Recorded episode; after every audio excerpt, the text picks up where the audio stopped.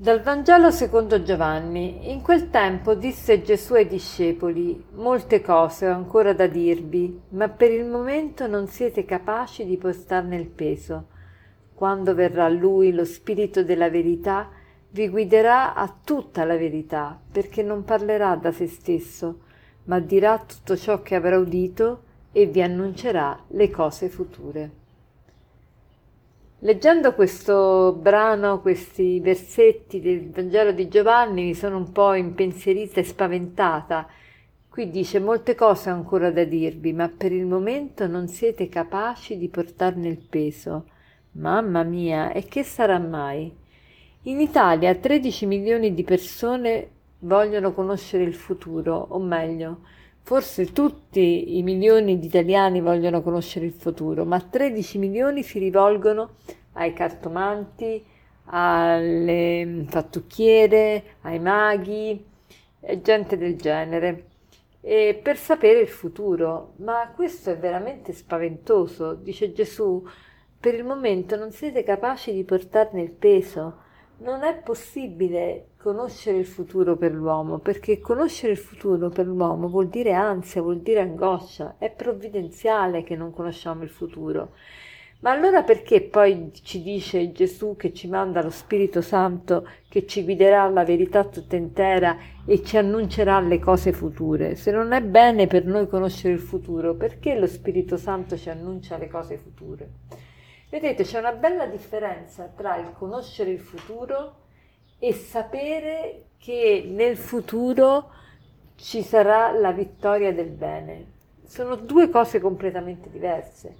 Gesù non vuole che noi siamo nell'ansia, nella tristezza, nella paura e ci rassicura quindi che Lui ha vinto il mondo, che la morte è stata vinta, che la vittoria gli appartiene, che Lui è con noi tutti i giorni fino alla fine del mondo. Quindi ecco, queste, queste sono le cose future perché sono anche le cose presenti e queste le dobbiamo, le vogliamo e le dobbiamo sapere ma non dobbiamo sapere i dettagli del nostro futuro. Perché? Perché quando il futuro sarà presente sarà abitato dalla grazia di Dio e noi ce la faremo a viverlo, ma pensarlo adesso ci dà solo ansia perché non lo pensiamo insieme a Dio, ma lo pensiamo senza la grazia di Dio e quindi è spaventoso.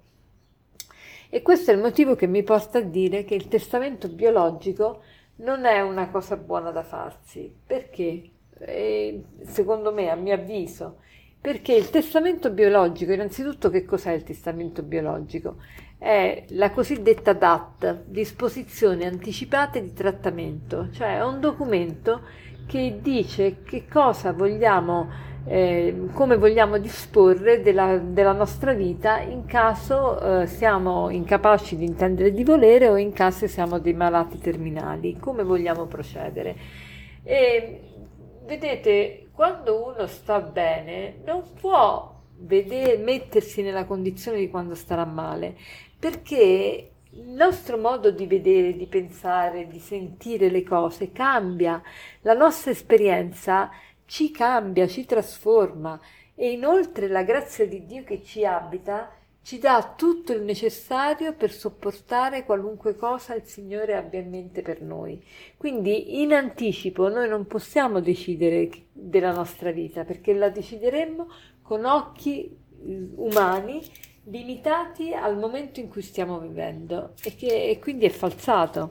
Quindi il testamento biologico è anche vero che è riformabile, uno può sempre cambiarlo fino all'ultimo momento, tuttavia è un documento che non, non può, eh, non, può, non ha la validità, perché? Perché quando uno lo fa che è sano, non, non, dice il vero, ecco, non dice il vero, anche perché la grazia di Dio agisce dentro di noi e ci cambia Infatti c'è scritto proprio nella Sacra Scrittura, questo passo mi piace moltissimo e sarà l'aforisma di oggi, dice noi non ci perdiamo d'animo, ma anche se il nostro uomo esteriore va in rovina, quello interiore si rinnova di giorno in giorno. Quindi non ci perdiamo d'animo, perché se anche il nostro corpo, la nostra tenda mortale si corrompe, lo spirito si rinnova di giorno in giorno. E noi, accompagnati con la grazia di Dio, possiamo vincere ogni battaglia e non ci scoraggiamo, dice noi non ci perdiamo d'animo. In altre traduzioni c'è proprio non ci scoraggiamo, non perdiamo il coraggio, ma riusciamo ad agire con il cuore, coraggio, corago, agisco con il cuore, eh, metto il cuore in azione. È bellissimo questo.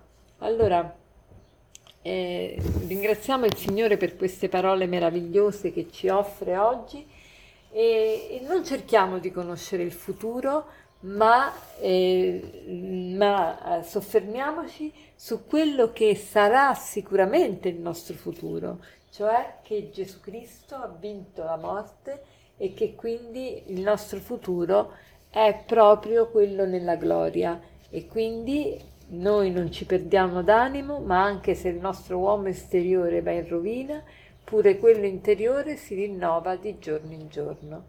Perciò noi non ci perdiamo d'animo, ma anche se il nostro uomo esteriore va in rovina, pure quello interiore si rinnova di giorno in giorno. È tratto dalla seconda lettera ai Corinzi al capitolo 4 e versetti 16, versetto 16. Buona giornata.